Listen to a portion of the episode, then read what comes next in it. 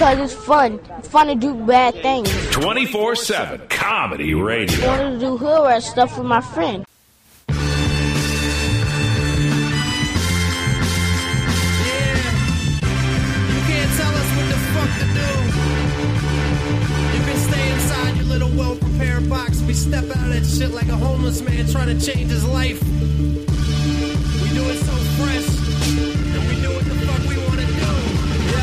Green Room is brought to you today by Amazon. Click the Amazon link on SeanTGreen.com to support The Green Room. Now, uh, live from Silver Lake, California, here's the host of The Green Room, Sean Green. All right, everyone, welcome to the Green Room. We're doing it live here on SeanTGreen.com, presented by our good friends over at 247comedy.com. You can log on over there. You can uh, get 24 7 streaming stand up comedy. You can get their iHeart. Well, they have the uh, iHeartRadio app. They have a channel on that app. You can check that out. You can you can do whatever you want, man. This is America. And of course, like Logan said, we're brought to you by Amazon. And uh, yeah, just got a check from Amazon. So I want to thank you guys for clicking through. It's pretty simple. All you do is you click through, then you have the link there. Whatever you buy, it counts as a percentage. It's a small percentage, but you know, it's just like uh, in Shawshank Redemption. So I'll be getting a paycheck soon. Yeah, exactly, Logan. Um, Nice. the uh, yeah, it's like Shawshank Redemption. You're slowly picking your way out, three cents at a time. But hey, we appreciate appreciate the clicks, and uh, you guys can actually bookmark that. So um, you know you don't have to click through every time. Once you bookmark it once, it's good. I'd like to welcome on my left hand man, Mr. Logan Lysico. Logan, what's shaking, man? Nanu Nanu, Sean. Nanu Nandu. That was uh, Robin Williams' old catchphrase, right? Yep, Mork and Mindy. What uh, anything? Uh, what brought about that? Um, I don't know. I'm running out of phrases to say. Did you watch and more? I couldn't, and I wanted to do something. Uh, what was I going to do? I don't know. I was going to do something with. Well, there's like April Fool's Day, but I don't know. April Fool's Day I is, just couldn't think of is right around the corner. Yeah, there's not a lot of uh, April Fool's I thought- traditions. I thought, Ash Wednesday was soon, but it's it already happened. it was like I'm trying to think Three of weeks what ago. I was going to do though. Palm I- Palm Sunday is coming up, but yeah, there's it's another one where it's uh, it's tough to crowbar in a hello reference. yeah. Yeah, let's see here. Um, April Fools. Uh, you guys can check out on. Um, you can go onto the website SeanTGreen.com. A couple of years back, I played a April Fool's Day prank on my dad, which I don't know how that works because that was. Oh wait, I guess that didn't fall on a Thursday. Uh, it did when we were doing the uh, show. It fell. April Fool's fell on a Thursday, and it called up my dad and told him, or I had him on the show for some reason. I told him I got a girl pregnant, and his response was just like, "Okay." He's like, "You Well, want to?" he, he kept asking radio questions like, "Okay, hey, say anyway, I got a question. Uh, when they say to turn the radio down, like, is that a real thing?" it was just Yeah, like, he kept asking that. He goes, "Now I know you're on uh, internet radio, but when I'm calling in, and uh, do I still have to turn my radio down? Because I know when I listen to AM Sports Talk, a lot of times they're telling the people to turn the radio down. and the Sean back- is just on the on the other line, just like, "Dad, listen to me. Yeah. I've got a kid on the way." Like, and then he's just like, "You want to talk to your mom?" Or it was unclear. I mean, he seemed to believe it. Um, he, I don't know. I guess I was he was hoping. put on the spot, and he Yeah. just didn't want to. I guess he didn't want to go on record with like a really strong reaction of like, "Oh my God, how could you?" Yeah. Realizing that you know he'd be setting up his uh, his grandson or granddaughter with uh, a world of disappointment. But yeah, I remember he got off the phone by just going, "Well, your mother was the one who was interested in grandkids. You want to talk to her?" Yeah. It's classic dad move. You know, talking to your dad, it's usually just a few questions like, "Hey, what's going on? Yep. How about the uh, local sports team? Yeah. Can't believe they blew that one, huh? Yep. So, uh, all right. Uh, you want to talk to your mom? like, sure. Yeah. I don't know. Maybe that's just. I feel like that's a lot of guys' relationships with that. Do you talk to your That's- when you call home? dad. Yeah, we have a convers. Our phone conversation every week is like, "Is there anything new there? Nope. What about you? Uh, this and that. All right, you got anything else to say?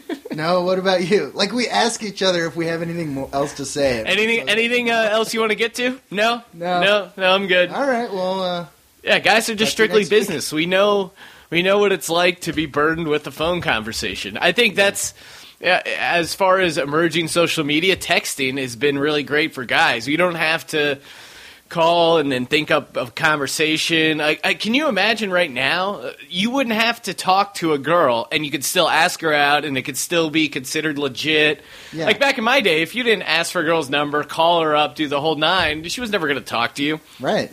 Now yeah, it's now like you can just text her, and if she turns you down, you can just be like, "Oh yeah, I forgot I even sent that." Whatever. Yeah, you don't have to deal with rejection in your face. I feel like we're going to. I mean, obviously, we're making a much softer generation, but even just emotionally soft. Like, I remember dealing with rejection right in my face. Yeah. Like, I remember.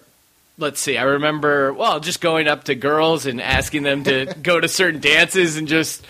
There's just a lot of awkward tension because no, it's tough. Like no one will actually say no to you to your face. It'll just be like, um, yeah, I don't know. I'll, I'll get back to you on that. And you're like, Yeah. okay, that sounds good. She's gonna get back to me on that. Yeah, but when you're in middle, grade, I asked this girl out, and she's like, "You know what? I just don't want to date anyone right now." And I was like, "All right, I'll wait six months." yeah, I mean, I heard that. semester. I heard that like three years ago. But the girl was like, I don't want to. I'm not ready to date right now. Meanwhile, she was like 32 years old, which is probably probably you should get ready to start dating. And it turns out uh, it turns out she was dating someone else, or quickly started dating someone else. So. right. I think uh, I think that was her reasoning. But yeah, I mean, like I remember going in to kiss a girl and uh, being rejected. It was uh, I'll never forget. It was Led Zeppelin, "Stairway to Heaven," and that was like back in the day, middle school dances, that kind of stuff. Uh-huh. That was like the closing song, and then I was doing the slow dance, and you That know, was a when, cool school. Yeah. we had country music for our slow dances. oh really? dances. Was it country the entire time? No, just the slow songs, pretty much, and you know, it was few and far between, but it was there. And we they weren't playing Led Zeppelin. I can tell you that. Yeah, they that were was playing a lot of Boyz II Men, All-4-One, and Yeah, those are those are popular too. But I, I remember I remember Stairway to Heaven was always a good closer. It's probably just because the uh, whoever was DJing the event just wanted to go out and have a cigarette real quick before. Right. He's like, "Ah, I got to pack up my equipment. I'll play this. It's a really long song. When to get out of here, got to get my forty bucks from the high school guidance counselor, whoever's in charge. Speaking of classic rock, Logan, and it is uh, it's just me and Logan this week. You know, we could have had some guests on, but uh, you know, I like to mix it up. We got a lot of guests coming up, so I figure, I figure we can uh, take care of some business here. By the way, did it throw you when I just said Sean Green? Yeah, it of, did uh, did throw me off, Logan. We have a rhythm here, right? We have a rhythm. Hey, we it's have a live read, folks. I just want to prove to people, you know, I do this every. Well, yeah, a lot of people are like, "Who, who, who do you get to do Logan's voice tracking?" I assume, I assume it's someone you have, It's some pre-recorded. outside production studio that takes care of it. Nope, it's just actually Logan. All right, Logan, did you see this uh, guy in Canada? His DUI video is going viral. No. Okay. Well, first off, this guy. you counting on that? Me seeing it? Well, no, no, I'm never counting on you. That's what's Yeah, that's you what's sh- great about Logan. You're as far as like current events and kind of uh, know what's going on. You're a blank slate. I like it because then it's it's like I'm telling the story to the audience, and you're you're an uninformed audience member. So I appreciate that. It allows me to do a little backstory, fill in some context. Now, this guy, this is from the uh, police dashboard or whatever. Uh, this is a guy I got picked up. He's a dude from Canada, and he's pretty drunk. And he, I, well, you just got to hear it. It's uh, it's enjoyable. It has to do with brotherhood of men on the planet Earth. Is this the real life? Is this just fantasy? Caught in a. So is he filming himself? Is he in the cop car? Yeah, no, he's in the cop car in the back seat. Oh, He was trying to get the guy to be easy on him, and I don't know what he just starts going off on uh, Bohemian Rhapsody. thought he'd serenade him. reality. Open your mind. that's Look not up to the skies and see. I'm just a poor boy. I need no sympathy. Cause it's easy come, easy go. Little The high, just little looking at him, No, they're just they're just sitting in the front seat. I I don't know. just They- looking straight forward. he like, goes on. He does like all the. he does like the side voices. He does the whole nine, and the ending's even better. Like I'll. I'm basically cutting towards the end, but he does the entire song, and uh, here's him wrapping things up. You just gotta get out. Just gotta get right out of here. calm down. I can't. They're basically telling him to settle down. He goes, I can't. Cause nothing really matters. Anyone can see. Nothing really matters. No, nothing really matters. Nothing really matters. Even the RCMP.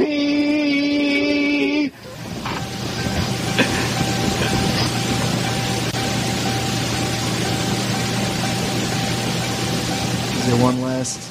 yeah, hold on. Uh, it cuts off. Oh. But uh, RCMP is the uh, Royal Canadian Mounted Police. oh, weird. So he tied it together. Or, yeah, I mean, that's Just weird basically. that Royals in the name. That's what I was reacting I'm, I'm pretty sure it's like Royal Canadian Mountie Police or something like that, whatever. So he tied the entire song into it. Basically, is like one six minute song parody that he pulled off. if you're a cop, though, I feel like you gotta be you gotta be kind of impressed with that, or just at least the idea of like, all right, you know, it's it's kind of crappy being a cop, and secondly, who is it? Who's making the decision to send these videos out? Like, I guess it's the cop, but then the reality is that's up on YouTube. If you own that video and something on YouTube has like millions and millions of views, you can make some decent money off that off uh, Google Ads and stuff like that. Like if I was this guy, I would use this video to fund my DUI defense. I would I would set up an account. It would just be called Bohemian Rhapsody DUI guy, and instead of just all these news outlets and different people playing it and him not getting paid, I I guess though I don't, I don't know how that works. Like Did you happen to see the name of the account on YouTube? Maybe it was the RCMP. Maybe they were making money. No, I, I don't know. It, it could be one of those things. I don't know how Canada works or even in America. It's weird. It's one of those things where like it could be considered public domain, Right. Because like in the same way that we get Because he was people's convicted or whatever. Like then it's or yeah, I don't I don't really know how that works. It's a weird line to cross. Like we can get mugshots of people, we can get 911 calls. Yeah. But then like, oh, if someone's medical records comes out, it's "Oh my god, that's an invasion of privacy, that's illegal." But you would think a 911 call is way more private or stuff like that than someone's. I don't I don't Yeah, know. Dave I don't Chappelle had a real good. I don't understand uh, where they're drawing the line as far as that stuff's concerned. Yeah, don't ask me. Speaking of cops, Logan, did you see the? Um, oh, I guess you probably didn't see it. I was walking around the neighborhood, and in our neighborhood, it's Los Angeles, and it's you know, there's a lot of. Uh, we talked about this a lot in the program. A lot of uh, fair amount of discarded couches sitting around, and I stumbled upon it was it was it was just adorable. There was a couch sitting on the street. And there were three bums on the couch, all passed out together, and the oh. one bum was like laying on the two other bums. Oh, it was hilarious. and I walk there and I'm like, oh my god, this is a gold mine. I stumble around and grab my phone. I pull it out and I'm about to take a picture, and then the one bum wakes up and just starts cursing at the other bums, like. I, I don't know what he was saying, but he was he was pretty angry at the other bums. I'm That's guessing. funny. Was it he the guy on top? Yeah, I think it might have been the guy.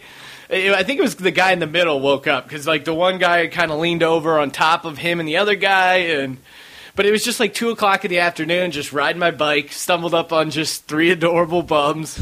it was great, man. They were just passed out. They were sleepy. I guess when you're bums, they're uh, each one's sleepy. Speaking of three goofballs, have you seen the new previews for the Three Stooges Three Stooges. Yes, I have, and with Will Sasso and two other guys? Yeah. I mean, I don't know. It's like, how do you? It's so easy to shit on just because it it looks stupid. But that's the whole appeal of the Stooges, and it's funny because it's campy and the sound effects works. I think because it's in black and white and it's Yeah. old timey. but they, I, what is that? Uh, what is the modern appeal? Where's the modern hook? I don't know, and it looks really weird with like in color, yeah, with like new camera angles and stuff. It's like a lot of the gags worked because it was a fixed shot and like three guys just Yeah, because they're idiots and they made weird, funny voices. I mean, you've just heard so much Stooges stuff since the original Stooges. Yeah, like what do you? uh, I mean, it, it's just such a weird thing to do. Uh, Like if I was going to remake something, I would feel the pressure of like, oh wow, I got to make it at least as good, if Yeah. not better. And how are you going to do Yeah, that? You're going to make it fresh. I've got to put my own spin on it. Didn't look like they did anything. How are you gonna put? th- How are you gonna make the Three Stooges better? Like, how are you gonna put a modern take on the Three Stooges? Like, uh, maybe it would be funny if you did like a, a movie about the Three Stooges grown up, and this is like a modern, but they're in like our reality, and they're just like the about maybe a, maybe like an actual biography about the people that played the Three Stooges. There's other options besides trying to make the Three Stooges. Yep. Um, but I did see. I saw Twenty One Jump Street. I thought that was pretty good though. I saw Twenty One Jump Street, but tw- yeah, the movie? Yeah, Twenty One Jump. But they didn't try. They didn't try to remake Twenty One Jump Street the TV show. It basically had nothing to do with Twenty One Jump Street the TV show. It just took their premise right and basically makes fun of it. Yeah, I mean, they, all they really used was the idea of, hey, these guys are cops and they're going back to high school to bust people for drugs. That was the only thing that was similar. And to the end, uh, Johnny Depp and whoever the other guy was from Twenty One Jump Street made cameos at the end, and it was a it was a borderline good movie. Like there was a lot of a lot of kind of hey, this is a movie, like lines like that. I don't. It's weird. Oh, when, yeah. when people do it a couple times, it's funny. But then after a certain point, it's like, all right, I understand I'm watching a movie. We don't Yeah. like. There was a decent number of jokes that, oh my god, we're watching a movie. At some point, it's annoying. Right. Like when they started off, they had the police chief of. Um, he made some joke about like, oh, we're uh, reviving this program from the '80s. It's called Twenty One Jump Street. Yeah, I don't know. They're just not creative. They uh, basically expect us to take stuff from the '80s and rework it. Like we don't know. They're just recycling old bullshit or so, something like that. Kind of making a joke about it. Yeah. Okay, that's funny. And then it's just like they just do it like a little bit too many times. Like, hey, I'm Cover me. What do you think this is a movie? Right. Look at the camera. exactly. Like they did a couple chase scenes where, it's, you know, a big thing, uh, like an oil tanker is about to crash and explode. But wait, it doesn't. I wait, I thought that was going to explode. No, that's not going to explode. And then some other random truck explodes. that doesn't. I mean, it it's fun. Don't get me wrong. It's worth seeing. But I think if they could have taken out a little bit of that and kind of kept it kept the action and drama parts a little bit more serious and had a more believable not even believable but more like just barely plausible ending. Like all they need Right. i mean the ending I, I don't know. I don't think i'm ruining it but basically they totally botched the entire mission. And then it turns out two of the guys that were working in the bad guy crew were actually undercover agents the whole time. So Oh, brother. yeah i mean it, it was kind of an easy out but it, overall it was really funny. Johnny Pemberton uh, friend of the show good guy. He was in it. He played one of the uh, science nerds Nice. so that's always cool seeing someone you know up there in a movie like wow that's that's what it's like being in a movie huh It's pretty funny how he always plays his high school students. yeah, he's older than me. I don't know what I don't know how old he is. I'm pretty sure he's older than me, and he plays high school students convincingly. Like he Yeah. looks like a super young dude. I don't even know if I'd want to look that young, to be honest. Like it's. I mean, I'm Well, not he's using it to his advantage. right. yeah. No, no, I, I'm not. I'm not. I didn't mean that as an insult, but it's just like he's just so baby face. Like he Yeah. really looks crazy young. Well, it lets him. I mean, he had that one show. What was that called? Where he he would go around the country. Mega Drive for uh, MTV. Yeah, he had that show Mega Drive for NBC. Or, I mean MTV, and yeah, a big part of it was him being a smartass, and he can get away with it because he looks like a kid. Yeah, exactly. Very uh, non-threatening. Doesn't come Yeah. off as a jerk. You just think like, oh, just insulting like crazy rednecks, and they just got to take it because they don't know if this kid's eighteen or not. yeah, exactly. Yeah, or it's just like, oh, he's adorable. He's Yeah. he's not someone you're gonna beat up. Like he's just a, you know, he's just a nice little fella. Yeah. He's a nice little fella. Um, let's see, I got this. Uh, it's a nice transition. is a nice Logan. little fella. He is a nice little fella. He's a, he's a good dude. Real into music. All right. Now this was uh, this is a story I enjoyed hearing about. I don't know, or just found interesting to say the very least. Kind of, uh, I don't know. This seems like a new trend of cast and crew freaking out on planes. First, we had to worry about terrorists. Now it seems like more we have to worry about either flight attendants jumping out of the Wait, plane what's the and cast of an airplane, real quick? the cast. Well, cast and crew, Logan.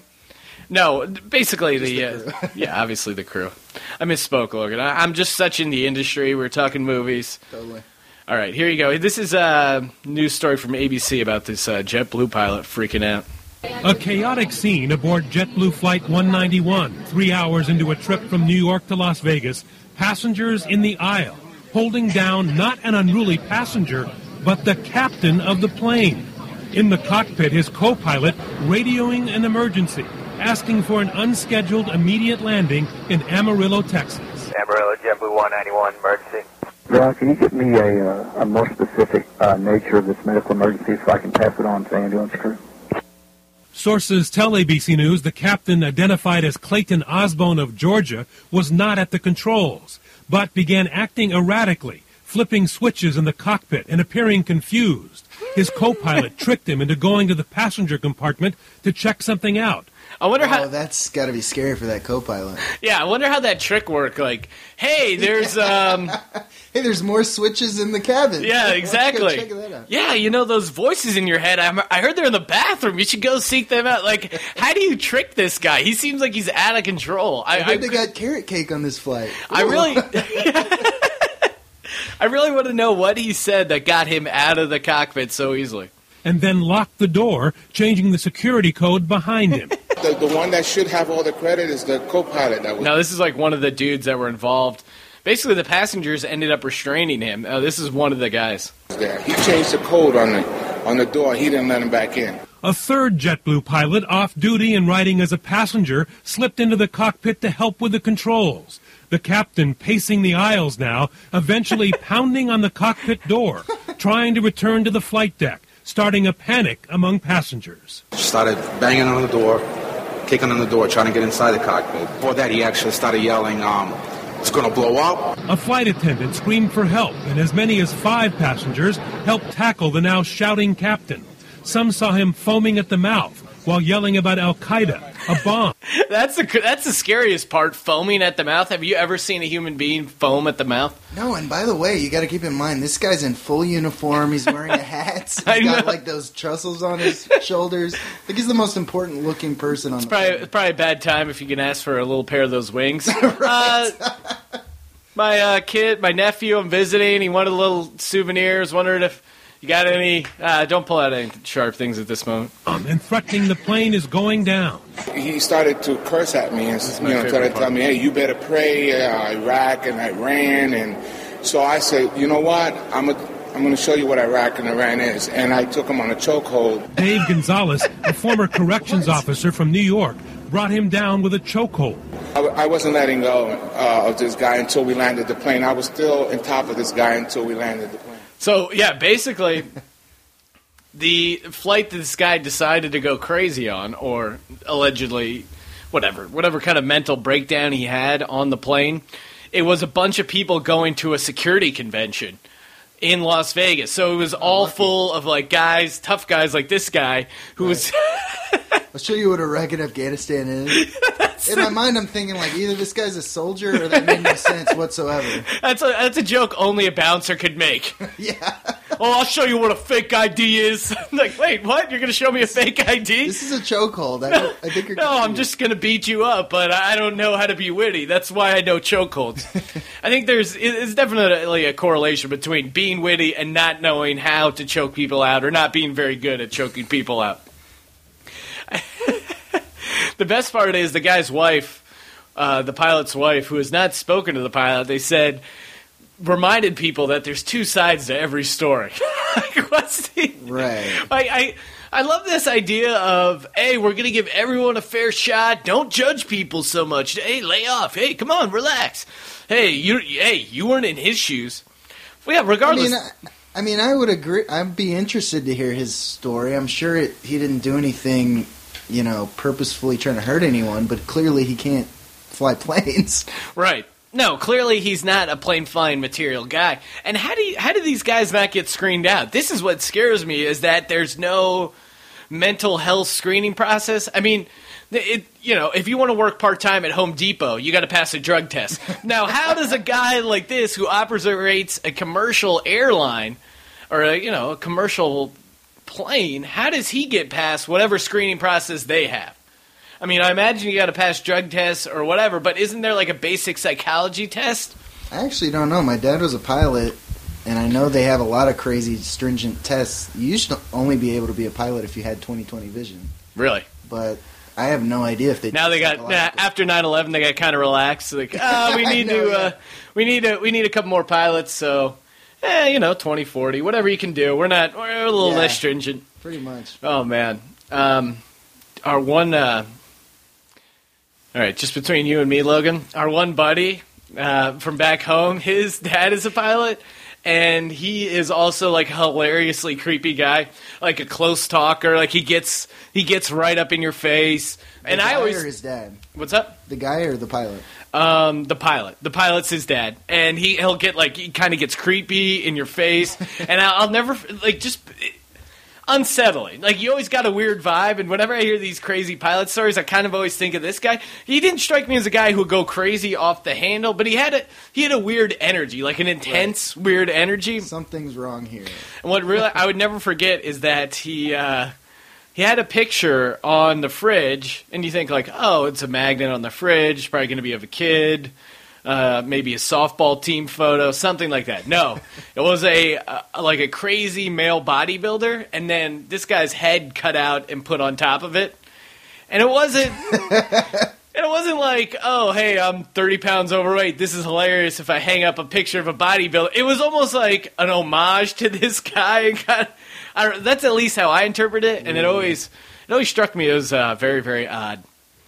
He's an odd Yeah, guy. That is weird. Well, it's, it's just like anything. When you see professionals, or like when you're a kid, when you're a teenager, or like as you're becoming an adult, and you see people, and you picture them as professionals, or like, oh, that guy's a lawyer. Like I went to high school, the guy was a lawyer. Like it kind of. Yeah. I'll never forget. I was at a party. This is back home. This is like early college, and some guy's brother was uh, you know, some guy's older brother was there, you know, like seven or eight years older.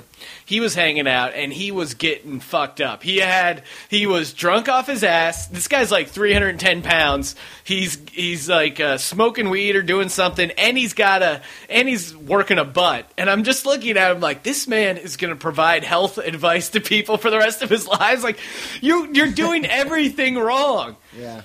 Like if I was a car guy, if I sold cars for a living, I wouldn't drive a piece of shit to work. You realize it's part of the job is to kind of look the part of whatever professional you are. If you're a doctor and you're like yelling at me about my blood uh, my blood pressure and I see like the chin fat that you got like rippling, it's just like, ah, I'm smarter than this guy. Like this out of control maniac. Yeah, last time I visited a doctor, he had stubble. Yeah. And I didn't think that was a good sign. It's like, come on, just Well, shave. see, I, I paid hundred dollars for this thirty minute visit. Let's, Stubble, stubble. I would almost. Oh my god, this guy's a workaholic. He can't even Right. find time to shave.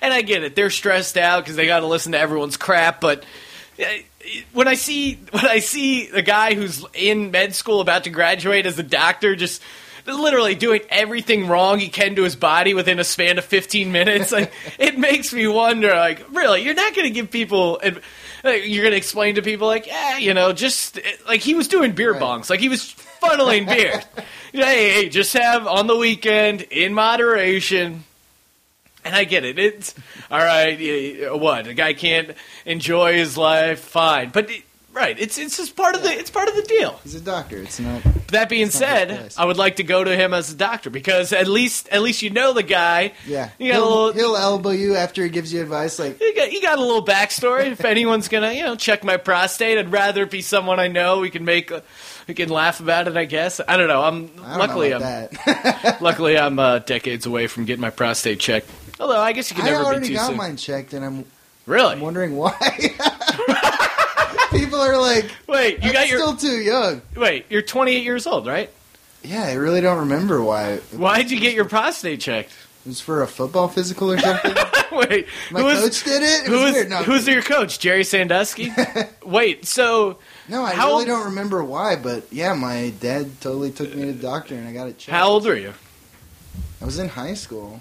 You were in high school. No, I I've never. don't really remember why. I I mean, it seemed at the time like it was just something everyone did. But No, wait. All right, take us. I'd never gotten a I think I was prostate. in high school. I'd never gotten a prostate exam. Logan, take us through for some of the younger It was a- listeners. it was a lady, by the way, and kind of a cute one. So I was partially like, "Sweet, this girl's gonna stick her finger up my butt." it was terrible. All right, so wait, you- well, come on, don't don't speed through the story. Kind of walk us through it. You get in there.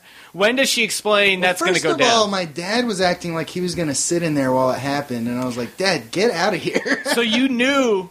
Wait, you knew ahead of time that you were going to get your prostate examined? yeah, but and I remember the story, but I don't remember why. I'm trying to figure out. Like, you didn't ask any follow up questions, or you you forgot? No, I just it just happened so long ago. I don't remember. There was some reason that I had to have it done, maybe to get on the football team or something. Now I played football a while. I remember getting a physical. I don't remember the prostate exam being a part of high school football, Logan. I'm not. I'm not calling your Maybe story. my parents just wanted to get it checked before I was on my own health insurance. I don't know. All right, so you. I don't know. what, Yeah, I- this is hilarious to me. All right, so here, make sure you're on the mic, Logan. I don't want to miss any of this. Now, or you can tilt it up a little bit. Now, okay, you walk. right, so Dad says, "Hey, we're getting So a prostate go- examined." Now, obviously, you didn't know what a prostate exam was before he told you, right? No, I always knew what what it was. Okay, so you knew what it was. Yeah. And you didn't have okay. You didn't know why you had to get it examined, but you went to the doctor's office. I You- knew at the time there was Okay. a reason. Like I wouldn't have. Now you walk in, and then what is the? th- Does she make small talk? How does it actually go down? Uh, yeah, she just made small talk like any doctor does, and then she was like, I don't know, it was pretty quick. I mean, she was just like, lay down on this bed, pull your pants down. She put a glove on, and then stuck her fingers up my butt, and I was just like, oh. ee.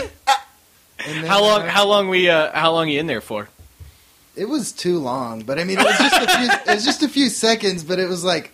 I thought she was just gonna poke around a little bit and be done, but she was like, "And got to check this wall," and I don't know. Maybe she was trying to get me excited. Didn't work though.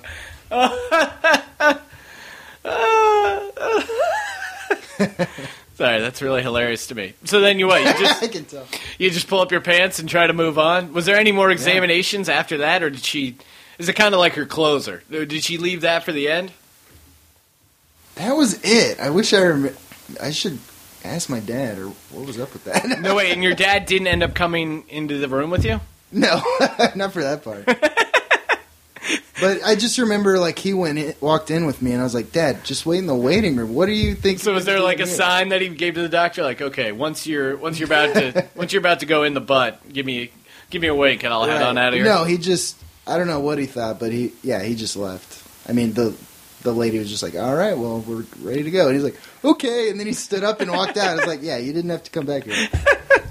I guess he thought he had to talk to the doctor or something. All right, so your butt came back all right. Yep. Nice. I mean, it's pro. It's I have a prolapse anus now, but no, I'm kidding. Oh man, no, that's hilarious. Our one, um, I'll leave his name out for this um, this anecdote, but our one, uh, he may have even talked about it the one time on the show, but I'll, I'll leave it out for his own sanity. But he's uh, he's talked about uh, having girls do that in kind of a sexual way, Uh-huh. and I actually don't know who you're talking about, but go ahead. Well, he uh, he's also the guy who came on the podcast and told the story about how he was on a jet ski out on the lake and he fell down and the water shot up his butt and he ended up having an basically Oh, gave himself an enema from jet skiing. Same kind of guy, or actually, yeah, same guy. He was telling a story about. Or he's talked about how he's how chicks have done that, and and you know I'm curious, like, wait, really, girls have done that? And I was like, how does that come about? He's like, oh man, I'll never forget. I was in sex ed class in college, and the teacher was up there giving an explanation about G spots, and he's going over all the all the different G spots, and she mentions one G spot is in the male's prostate, and it can only be reached through going through the anus. And I was sitting there thinking about that, and then she goes. Yes, you know, uh, partners can experiment and uh, blah blah blah, and it doesn't mean you're a homosexual. And he goes, that that's the G spot that he perks his ears up. well, like, oh, the best was he's like, he goes, and it doesn't mean if a woman does that to you, it doesn't mean you're a homosexual. And he just goes, "Oh, really, Professor?" like he was really, that was really, God. that really got him going. So uh, yeah, I don't know. That seems a little too intense, a little too medical for me.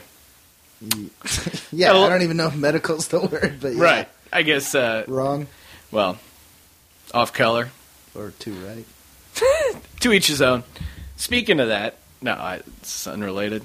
it is. Uh, it's actually still related to the uh, JetBlue pilot story. Sorry, I got a little got a little sidetracked there with uh, Logan's uh, colonoscopy story. Carson Daly, who is a radio and television personality, more so radio personality these days, has a morning show, which in Los Angeles, which not a lot of people know about. He plays a lot of music, Amp 97.1. It's basically just like pop music. He talks for a little bit, not a lot. He's like a rip off Ryan Seacrest or like a cheapo version. Yeah, poor man's Ryan Seacrest, which uh, you know Ryan Seacrest, broadcasting superstar. anyway, this is Carson Daly, him joking about uh, the JetBlue pilots or the JetBlue pilot freaking out, and uh, he caught a lot of grief for uh, this statement. Turns out, on this particular flight, most of the people were on their way to some sort of security conference in Las Vegas. It was a group of very large men on that. So there's plane. a bunch of dudes and well-trained dudes. What are the odds of that? Thank God, right? Thank God. If that were me, I mean, my luck, it would be like this is the flight going to Pride in San Francisco. yeah, I mean that would be that would be my my colleague. Right. Like, You know what I mean? come Yeah. Uh, we're headed down to Vegas for the floral convention. Can we get a little help up here with the pilot? Oh no. Oh no, he might break my nails. No, thank you. Handle it. So, I mean, it takes a lot for me to defend Carson Daly, but really, people need to relax. This, I mean, I understand being offended that this guy has his own morning radio show and making millions of dollars. I understand being offended, like, oh my God, can you believe this guy's making seven figures for that inane riff? I understand being offended from that point of view, but on TMZ, they had a. a it- oh, the- it's on TMZ. That's right. why. The headline read. First off, TMZ is an insane hypocrite. All they do is point out like stuff like jokes that people are trying to make. At no Right. point in the TMZ story does it say Carson Daly was joking. It's like Carson Daly implied that um, gay people wouldn't be as courageous as straight or heterosexual people while taking down this pilot. yeah, he he jokingly implied. Yeah, I feel like you have to throw that in there if you're writing an article about it. And then and the next story was Mother of 9/11 hero comes out against Carson Daly, saying, "quote My son was gay and he was courageous as well." Oh my god! Seriously, that's terrible. I mean, I feel bad for this guy's mom who lost her son to 9/11, and it's. I mean, from the story, This is all making Carson Daly like more famous. it sounded like the guy was legitimately courageous. He. He, well, she goes. He ran in unarmed to the World Trade Center, which, I, I, I mean, whatever. A, a handgun isn't going to do you much good at that point. But he sounded like he was very courageous. Ran in, tried to save people. I, I think he passed away. I didn't read the entire story, but okay, yes. They, and you got to realize though, that Carson Daly is not joking about your son. Like he's just Yeah. making a, a stereotypical joke about a typical uh, a person who is homosexual or something like that. Like, and, By the way, I gotta say, the clip you played, what was that, like 20 seconds? yeah, That it was like a most- twenty second clip. That was the most boring 20 seconds I've ever heard on talk radio. like, God, he is so boring. Yeah, I mean, there's a lot of different ways to go with the riff, or just uh, the idea of like, oh yeah, I'd be on there, and it's um, you know, it's a bunch of um, My luck, I'd be on there and we'd be going to the gay convention. Hello, right? It's a good God, imitation shut look. fucking mouth and get off the radio, you fucking piece of shit. I hate Carson Daly. I don't even. It, But not because he joked about that, but just he just Here's the thing. so I don't. It, yeah, and it's weird that a guy who wears black nail polish is calling other people gay. Like Carson Daly, kind of metrosexualish guy, or seemingly. I don't know. I, I guess I, I'm He's kind just of. blah. Like he's nothing. Like he seems asexual. He seems like he has no. He's a robot. Right. I don't even. It's not even that I hate Carson Daly that much. It's just I'm insanely jealous of him and his life. Like he's he makes a ton of money. Sounds like he's got a sweet schedule. He just comes in, does the radio show. He just does these like TV shows, where he doesn't have to. He had a late night show where they didn't really ask him to be funny, and now and he and they it was just really funny watching that like slowly turn into nothing. Like it became like it was a talk show with the set, and then it turned into him with a video camera and now it's just off the air. Is it is it really off the air the entire one? Actually, I don't know any. I, I'm I, assuming. I think yeah. I don't. No one would know. The thing is, yeah, like you said, it started out as a traditional late night show. then they did it as like a half hour version where he still did the monologue and, and whatever and skits, or in air quotes. And then and then like you said, they just turned it into this like video journalism piece where it's just like, hey, I'm Carson Daly. I'm about going around the streets and finding out what's happening in Los Angeles. And it'll just be like, I sat down with this guy off YouTube who makes beats, and they're just at a diner. yeah. so you make beats? Yeah, I do. Oh, that's awesome. Then just like weird camera angles. But not with that much enthusiasm, of course. Yeah, More no. like Carson Daly style, like, wow, so you make beats. That's really. They're pretty dope. Um, he like throws words in there like that, like he's cool. Like that's a pretty dope beat. And he's really good at golfing. I think that's that's what really throws it over the top. Is that Carson Daly is a good golfer, and he got into his career of MTV VJ and TV late night talk show personality just because he wasn't quite good enough to be a professional golfer. His his two plans were, oh hey, if my professional golf career doesn't work out, I'll just fall back into my job in entertainment. That is ins- that's what's really annoying for a guy who is obviously not making seven figures in radio, and for a guy who has trouble breaking hundred golfing, for a guy who's grinding it out doing comedy every night, to see a guy like Carson Daly who just uh, he got to hook up with Tara Reid in her prime. He's just made millions and millions of dollars. He hosts he hosts these shows where you don't have to do much heavy lifting. It's not like he has to bust his hour, ass talking for an hour straight. He does just like little seven minute bits here and there. And he's not thrilled about any of it. He's not- and why would he? He's just like, hey, Carson Daly, just doing my thing, bro. He's just survived on the idea of like, hey, I'm a bro. We're all bros, man. Let's just be bros. Yeah. Well, Carson Daly, he, seemingly like he's won the lottery, lottery of life. And Mega Millions fever, Logan, sweeping the nation, unfortunately. You go online now, and I was looking at the news, and I'd say a good quarter of it is just news stories about the lottery. I am one of millions hoping that this ticket holds the winning numbers, and you know what? I'm truly hopeful. Now, I went with a mix of quick play, Don't uh, quick embarrass pick rather, and picking my numbers. But you know what? Most people who we talked to this morning were going with those quick picks. Many said they thought that no matter what, it was all based on chance. Wait, the lottery? All based on chance? No. Well, let's make that a news story. I love how they joke around too of like, oh, Cindy, I got my ticket to you. Yeah, I sure do. I'm hopefully hoping that this is a hopeful ticket. The anchor Obviously- there's got to just be rolling his eyes like. Now let's fucking get let's get more B-roll of those lottery machines. A chance they are more than happy to take. What can you do with so much money, you know? So I, I'd probably give a lot of it away. Then why even bothering with the lottery? I, I love how these people act like they're playing some trick on God. Oh God, hey, uh, make me win this lottery. It's just going to be positive karma. That God's not that dumb. He knows you're going to piss the money away or ruin your life. God doesn't watch local news. No, he doesn't. He's tuned out. Ah, he likes the weather chicks. There's some hot weather chicks. God knows what he's doing when it comes to that. But you- first off, no, you don't want to win the lottery. It's a bad thing to win the lottery. And I know people are like, but I could really use that money. You, you got to understand money as a concept. If you don't earn that money or whatever, or you don't attach any value to how you got that money, you're gonna. It's gonna ruin your life. Look at every celebrity, or and even celebrities who worked hard. If you get a ton of money for not really doing anything, it's not gonna end well. Yeah. Would help a lot of people because I couldn't spend all that. I wouldn't live long enough. Love Alfred there. Well, now we spoke with a mathematics professor from Western New England University who says it doesn't matter if you go with a quick pick or your own numbers, you'll have the same chance of winning, which is 1 in 175 million. So you're by the explaining how numbers way. work. Thank you. And- Oh my god! Wait, there's some more. I got What a this. terrible This is news ABC News. Their video, the news piece was lottery tips. This is like the ABC Evening News, yeah, national news. the national. This isn't even Holy some like shit. local thing. This is this is uh yeah the nightly news. There's an election going on. Now to the Mega Millions jackpot, topping $363 million right now. Tonight's drawing is going to make someone very rich. And there's still time to buy a ticket. ABC's Youngji Denise is in Atlanta with some pointers that could help us win big. Youngji, do tell. Let's send a correspondent to Atlanta to check this out.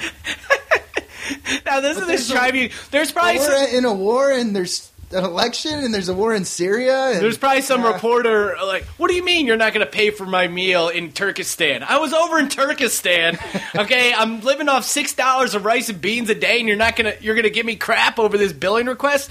You sent a lady to interview lottery tips at, in Atlanta. Are you kidding me? Oh man. You want to talk about people destroying the environment? I say it's ABC News. You know what carbon footprint they created just covering the lottery? The this the carbon gases that came out of that plane of that pilot that was freaking out. No, that of the pi- we spent gas to get this woman somewhere. Let's hear lottery tips. That's right, Robin. We all are going to win with these tips this morning. These machines are going to be so busy today. That's because by say? this time Uh, she slipped up. She was dude. She's in lottery fever, Logan. Come on, give her a break. Tomorrow, one lucky person could be $363 million richer. So Uh, everyone, all these announce, they all go three hundred and sixty-three million dollars. They, they all pronounce million the same way. We get it. It's a lot of money. how do you pick that winning ticket? Well, turns out it's a combination of luck and strategy. No, it's not. No, it's There's not. no It's only strategy in picking lottery numbers. It's completely random. It's by chance. It's a lottery. I remember I almost lost it. Uh, you know when you deal with dumb people and they say something dumb, but they're they've outnumbered you. Like there's a couple dumb people, and then for a moment you're like, "Wait, am I crazy?" Yeah. I got in our, we were shooting dice. We were playing some game, and No, you were shooting dice. Was this Walt? No, no, no. This was uh, no. It was literally. I forget honestly what we were rolling dice for. It might. It was some game in high school or whatever. And I was about to roll. It, and I was about to roll the dice, and somehow, somehow it came up of uh, the guys we were playing or something. They're like, "Oh, it's probably going to be a four. And I go, "What do you mean? Probably going to be a four? It's equal chance." And then the two guys look at each other and they roll their eyes and they go, "No, dude, it, four happens more than the other numbers." I was like, "No, what are you talking about?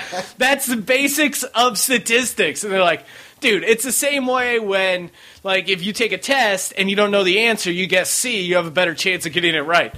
First off, both these guys combined SAT combined SAT scores 900 between the two of them, and they and then they and they're looking at me like I'm crazy, like rolling their eyes, like, yeah, the equal sides of a dice are. Okay, yes, I'm sure. I'm sure you can throw a die a certain way and slightly affect the number, but oh my god, That sounds like my brother's roulette strategy. He was telling me to bet on white, then bet on black, then bet on white, then bet on black, and you're guaranteed to make money. And I was like, no, it's a 50-50, or actually it's less than that each time. And he was like, well, if you're not winning them, then just switch it and go black, then white, then black. And I was just like, Luke, the the whole you're thing. a fucking idiot. But the he's whole me thing, like I'm the whole thing about a roulette wheel is that it doesn't have a memory. yeah. It doesn't remember that it just picked black. Okay, that's what the beauty about a roulette wheel is. It's random. They said that one of the But best. Even, even given that, like it doesn't. There's no way what he said. It doesn't affect the statistics. They said that that was one of the best things that happened for people in Vegas was that once they started putting up the boards, the electronic boards that show the past 10 spins. Because what they'll do is people say, like your brother, like anyone else, oh, it's been red five times in a row. I better quick hurry up, throw a- a number on uh, black. Because they think like that somehow five times in a row red, it has no memory. Pick your own numbers. Do not play Oh, wait, quick hold on, picks. sorry. Lustig plays the lottery, but to the machine, the jackpot himself seven Oh, hold times. on. There's a guy who won Thousands the of lottery tickets. seven times. But it, oh, what? Okay. What the? Britney Spears in the house. All right, I got to yell at this. Uh, All right, here we go. $163 million richer. So, how do you pick that winning ticket? Well, turns out it's a combination of luck and strategy. $363 million is a lot of money. Whomever wins tomorrow will end up richer than Tom Cruise, Elton John, even J-Lo and Britney. Uh, okay, we need to somehow throw in some Britney Spears in this lottery story. Why is Britney Spears a frame, like a, a reference point for wealth? Who looked at Britney Spears and go, yeah. she has a financial empire built on sound business decisions. She has got it all together. You mean Well, the person? she's got that one song called "Lucky." We could play that. it's owned by Disney Records, so let's just do that. We're ABC. it's got to be some sort of weird cross promotion. But how do you get lucky with tens of thousands of tickets on sale in almost every state in the country? Trayvon Martin case is is, is getting. Sorry, we got to push the Trayvon Martin case back. Uh, we got we got some hot we got some hot lottery tips to work on. We went to Richard Lustig, who literally wrote the book on winning after hitting the jackpot himself seven times. He says, first, do your homework. Going on and making sure the set or sets of numbers you play have never come up before. That's very important. This guy has an awful toupee. First off, made me very weary of any sort of lottery tips or tips in general. When a guy who has toupee gives you tips, Don't leave it to the machine. Pick your own numbers. Do not play quick picks.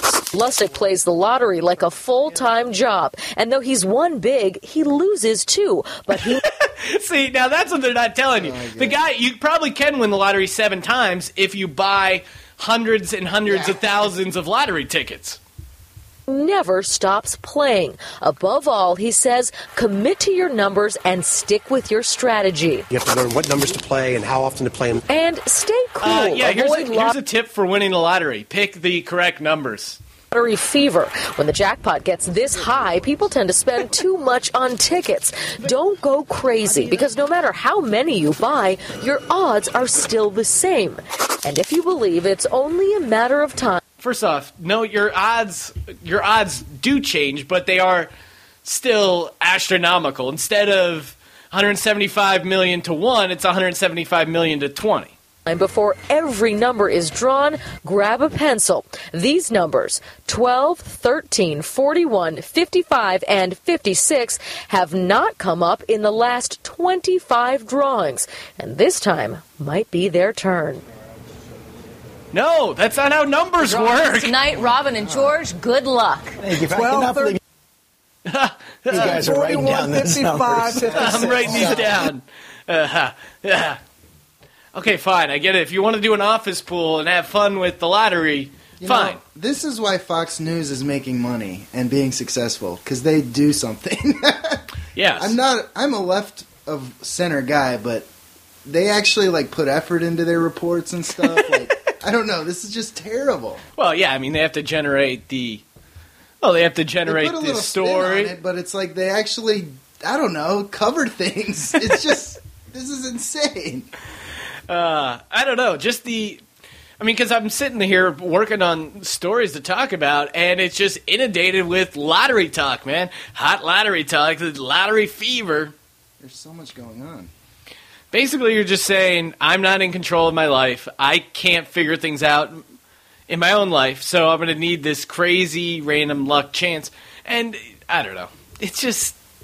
the news honest, does though, not need to cover the lottery this much. It's funny you bring this up because I've been uh, going through a lot of harebrained get rich quick schemes lately, and I thought about getting some lottery tickets. really?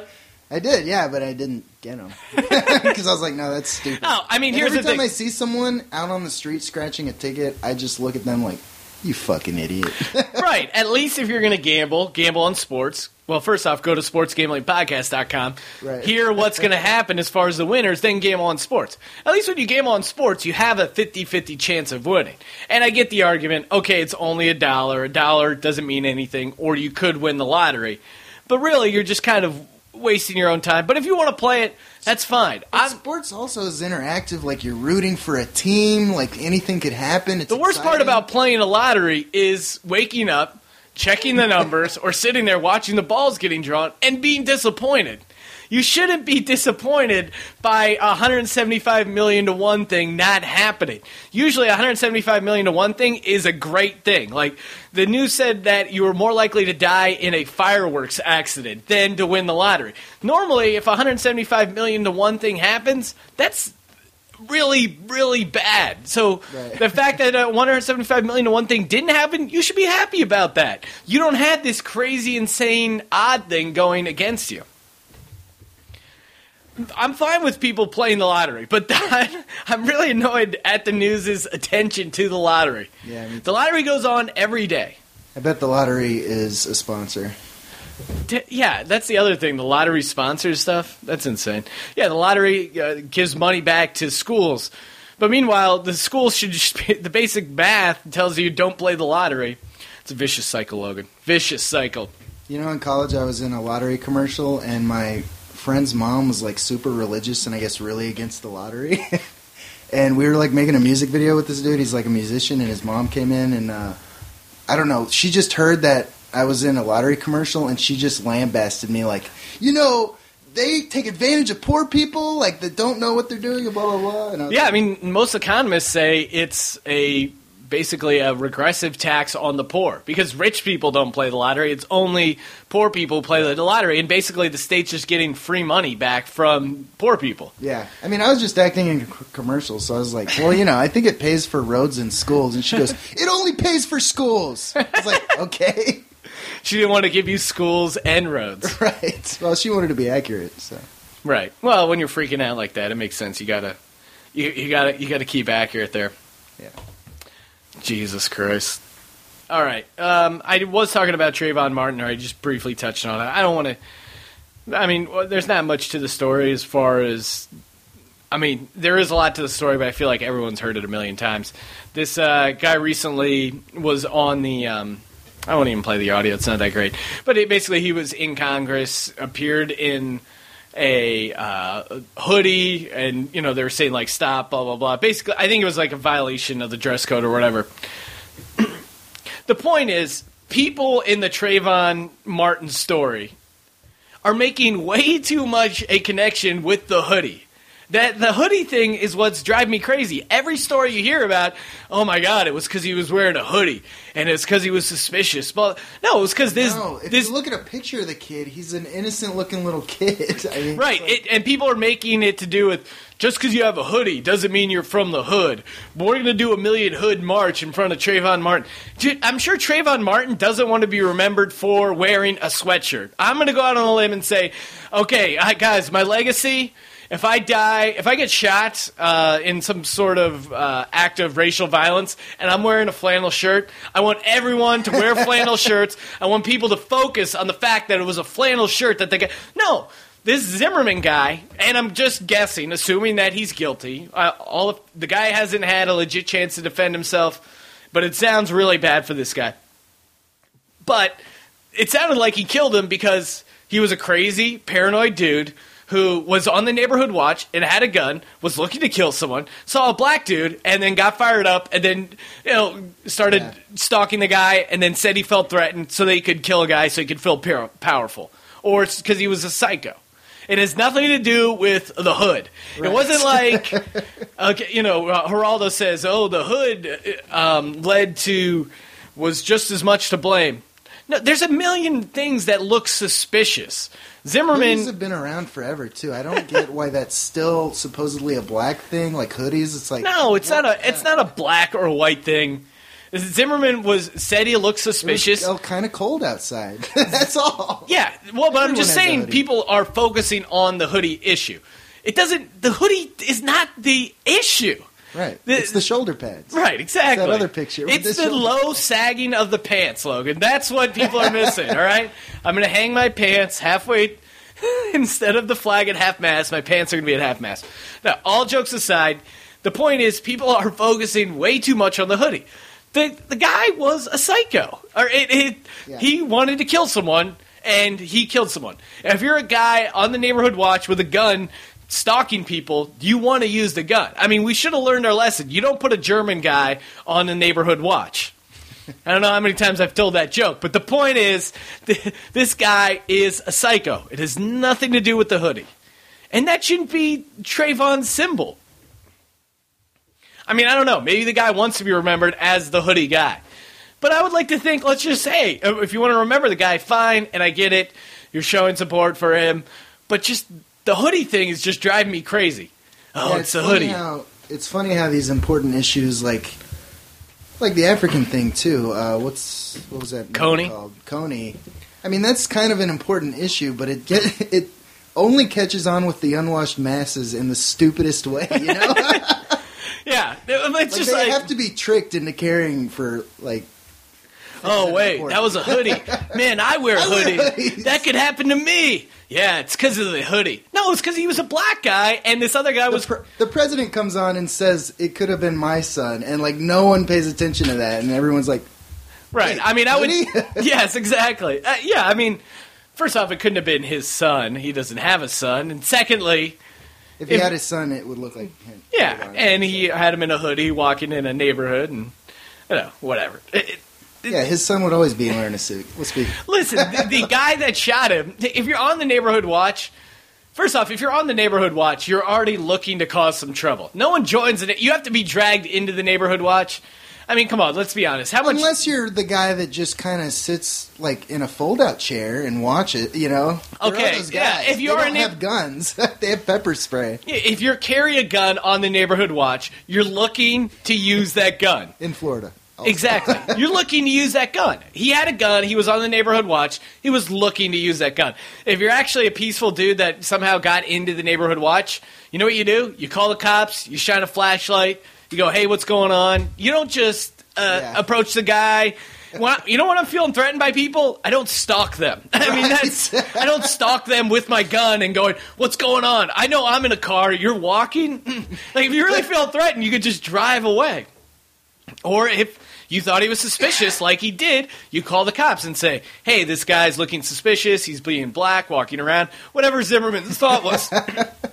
now that's obviously not a reason to call the police, but whatever his thought was, you call the police. They come, they check it out. They go, "You're right. He's black. We arrest him." No, they come. They say, "All right, he didn't do anything, or he stole a pack of Skittles, or, or whatever." They and they move on. If you're actually a peaceful person, you call the neighborhood watch is to watch stuff, not the neighborhood one man wrecking crew extracting your own justice. By the way, the photos of Zimmerman, he's a big guy, and that Trayvon looks like a little kid.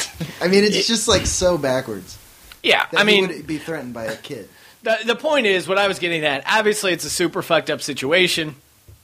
It sounds like this kid was completely innocent and didn't attack him, and that's probably, I'm almost guess if I had to gamble. I, I feel like even if he was being attacked by that kid, it's a fucking kid. Right. I, mean, i- who knows? He was. I mean, I, I, don't think, he's. I don't think he was, but He's a, he's a younger guy too, but the point is really he obviously what was wrong. I mean, the whole thing's wrong, obviously. But my point is just it's too much focus on the hoodie, and it's been driving me insane. All right, Logan. Damn, knocked out a podcast. Wow, time flies, man. You're ranting and raving. Oh, didn't even get to talk about Teen Mom season four coming out. Ah. isn't uh, Doctor Drew part of that show now? Or Um, well, if it's exploiting people's awful decisions on television, then I think Dr. Drew is probably a part of it somewhere, Logan. But he's just helping. They're just helping teen moms. I mean, it's not like they're making them celebrities like everyone on MTV who has a reality show. It's not like the teen mom dads are verified on Twitter.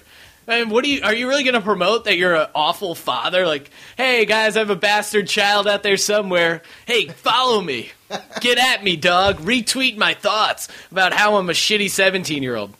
And the thing is, they are 17 and they are shitty. We're supposed to know better. Adults, I mean, really, MTV is it worth it for that 1.7 share you get on cable? Yeah. Yeah, you can't run episodes of uh, Mega Drive. I, uh, the ratings probably aren't as strong. No offense to Johnny, but I, I'm sure Teen Mom does well. That's why it's on there. But at some point, you have to have some sort of moral compass, and you got to realize that. Okay, wait. It's not like you just the entire show is these people's lives are aw- awful because, and that's an awful show. No one's gonna watch like, oh, this is a 16 year old ruin her com- total life. Like they have to make it somewhat, but she powered through it and He taking it some small shred of hope. day by day. All right. I'm enraged now. Okay, Logan, you want to wrap things up with a haiku? Let's do it.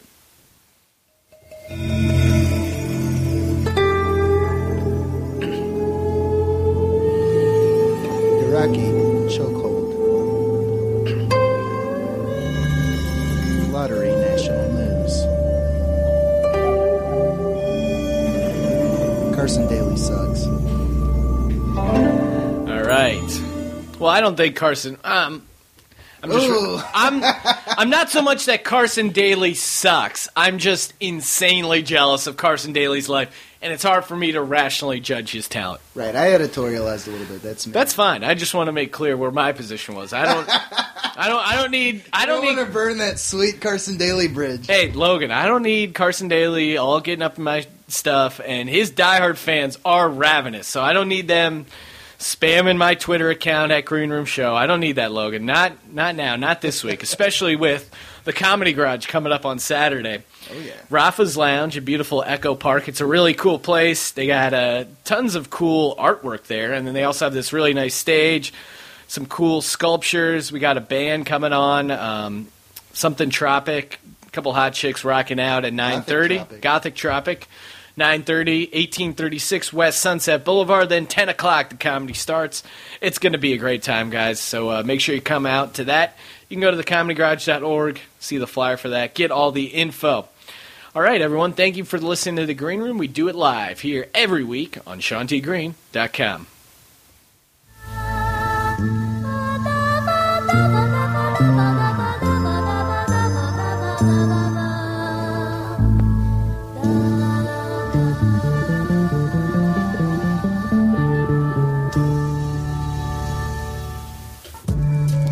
listening to The Green Room. Log on to SeanTGreen.com to access archive episodes and follow the show on Twitter at he Green Room Show. many years older.